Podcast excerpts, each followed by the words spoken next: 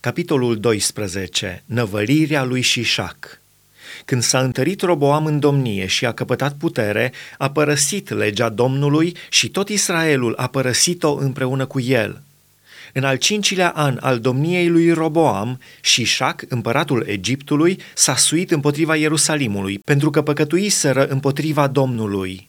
Avea 1200 de care și 60 de mii de călăreți și împreună cu el a venit din Egipt un popor fără număr, dintre libieni, suchieni și etiopieni. A luat cetățile întărite ale lui Iuda și a ajuns până la Ierusalim. Atunci prorocul Șemaia s-a dus la Roboam și la căpeteniile lui Iuda, care se adunaseră în Ierusalim la apropierea lui Șișac și le-a zis, Așa vorbește Domnul, voi m-ați părăsit, vă părăsesc și eu și vă dau în mâinile lui Șișac. Căpeteniile lui Israel și împăratul s-au smerit și au zis, Domnul este drept. Și când a văzut Domnul că s-au smerit, cuvântul Domnului a vorbit astfel lui Șemaia. S-au smerit, nu-i voi nimici, nu voi zăbovi să le vin în ajutor și mânia mea nu va veni asupra Ierusalimului prin șișac. Dar îi vor fi supuși și vor ști ce înseamnă să-mi slujească mie sau să slujească împărățiilor altor țări. Șișac, împăratul Egiptului, s-a suit împotriva Ierusalimului.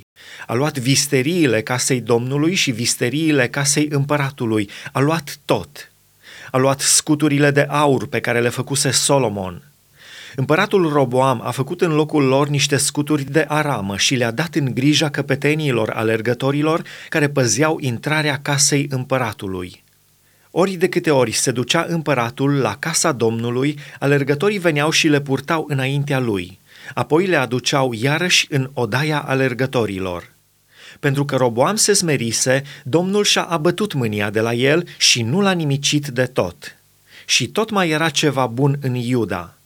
Împăratul Roboam s-a întărit în Ierusalim și a domnit – avea 41 de ani când a ajuns împărat și a domnit 17 ani la Ierusalim, cetatea pe care o alesese Domnul din toate semințiile lui Israel ca să-și pună numele în ea. Mama sa se numea Naama Amonita. El a făcut lucruri rele pentru că nu și-a pus inima să caute pe Domnul.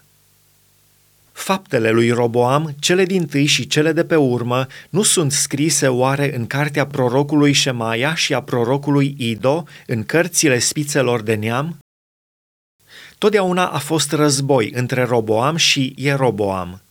Roboam a adormit cu părinții săi și a fost îngropat în cetatea lui David. Și în locul lui a domnit fiul său Abia.